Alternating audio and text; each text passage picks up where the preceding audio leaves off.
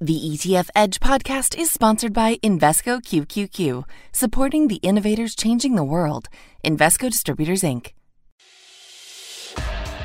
Welcome to ETF Edge, the podcast. If you're looking to learn the latest insights on all things exchange traded funds, you are in the right place. Every week, we're bringing you compelling interviews, thoughtful market analysis, and breaking down what it all means for investors. I'm your host, Seema Mody, and for Bob Pisani, and today on the show, we'll shed some light onto how investors are feeling about the China reopening story.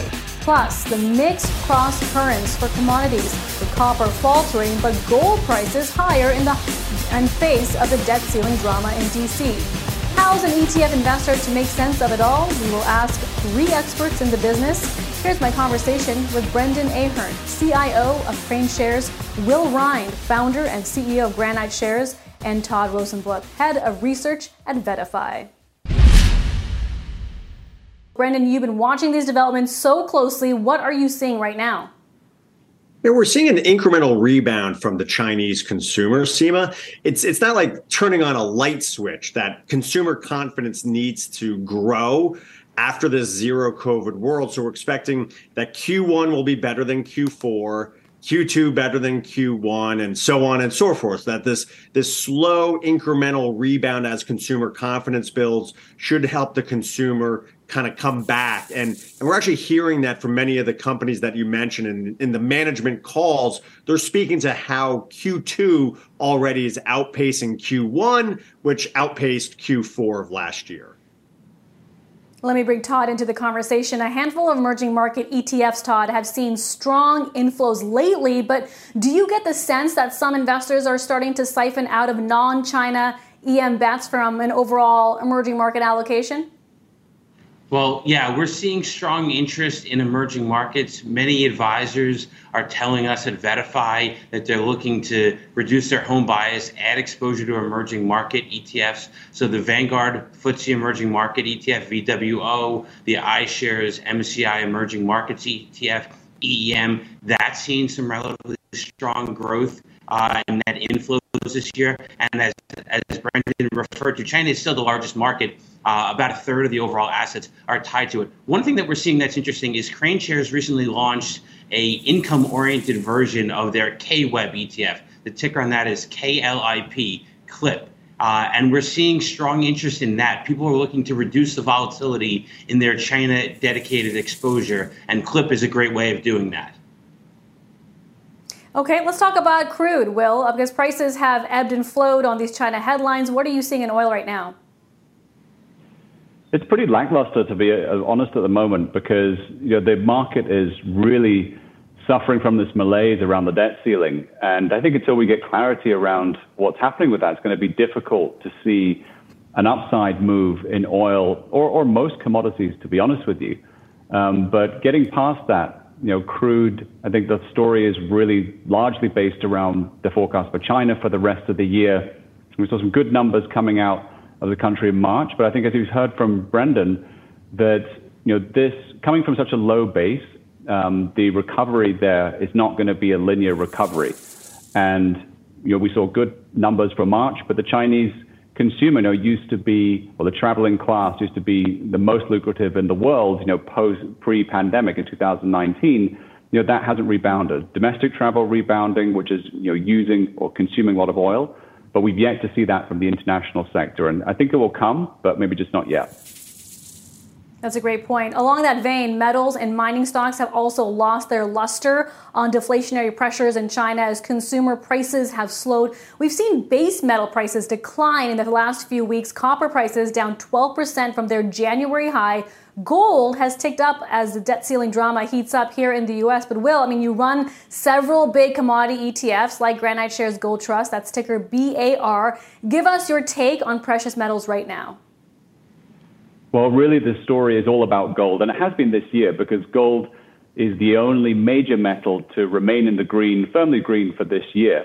And so we saw prices flirt with an all-time high. You know, and that's largely due with the debt ceiling because those will remember, you know, back in 2011 when we had a previous issue with the debt ceiling and ultimately ended in um, the downgrade of the U.S. sovereign debt for the first time, we saw gold rocket to then a high. Um, so you know, people looking for a hedge against that kind of event um, in this particular market. We know that you know, we've seen the, the yields obviously come down, the short term, uh, sorry, appreciate in short term treasuries, but I think gold is really serving its purpose at the moment as a way for people to park money in a non correlated asset as they worry about what might happen and certainly hedge themselves against the probability of something falling out of bed with the debt ceiling.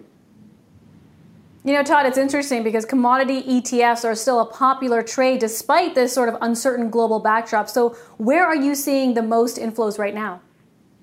So, we at VettaFi have an Explorer tool which looks at where the engagement that advisors are strongest. And we're seeing actually wrong, uh, strong demand for commodity ETFs. It actually saw a pop in, in the last couple of weeks towards commodity ETFs. Will talked about precious metals and ETFs like GLD uh, from State Street and GLDM, which is a, a lower cost version of the GLD product, have seen relatively strong inflows this year.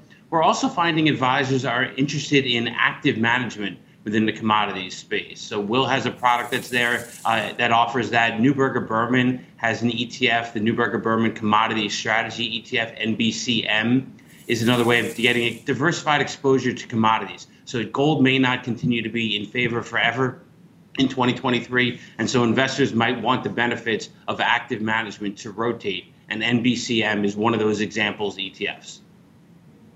Interesting idea. Brendan, on another note, the G7 summit wrapping up this weekend. What can in, what's the investor takeaway? Been positive, Seema, that one of one of the major headwinds for uh, investors in the China space has been the U.S. China political relationship. And uh, President Biden noted that he expects the U.S. China relationship to improve very soon. I mean, just this week, China's Ministry of Commerce will actually visit Washington, D.C., uh, meet with U.S. Secretary of Commerce uh, Gina Raimondo. Uh, this is the first significant meeting on U.S. soil from a Chinese diplomat in, in probably about five years. So, so you think about you know, you know, just as relationships, you had uh, COVID babies uh, because of being stuck at home. You also had COVID divorces, and I think the U.S.-China relationship uh, really did suffer by the lack of travel from senior diplomats between the two countries. And we're taking a small step this week to improving that relationship, which hopefully just improves further. Okay, well, lastly, Inside ETFs is hosting its annual conference in Hollywood, Florida this week. The conference just kicking off yesterday, and Brendan Ahern is there in the midst of all the action. Brendan, any key takeaways yet? Well, it's been a great event thus far. I mean, uh, you know, we're stuck inside during some great, beautiful Florida weather, but uh, outside of that, it's been a great opportunity to connect with a whole element of the ETF industry, as well as a lot of end users, a lot of financial advisors, registered investment advisors here. So, so thus far, it's been a great event. Todd, I would love for you to weigh in here. Does what Brendan mentioned resonate sort of with what advisors you've been speaking with are saying as well? Yeah, so advisors are increasingly engaging uh, with us and our and partners with fixed income ETFs, we've seen the strong inflows. I mentioned the VettaFi Explorer tool earlier. We've seen corporate bond ETFs uh, in particular stand out. And I think advisors are increasingly looking for income that isn't just a safe haven from treasuries. So we think that's going to be a popular topic down at, at the broader conference. And advisors continue to look for alternatives within the fixed income ETF lineup. That's it for today. I'm Seema Mody, filling in for Bob Pisani. Thank you for listening and make sure you tune in next week. In the meantime, you can tweet us your questions or topic ideas at ETF Edge CNBC.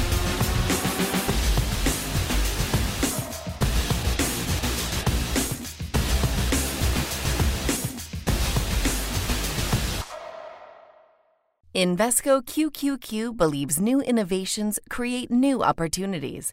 Become an agent of innovation. Invesco QQQ.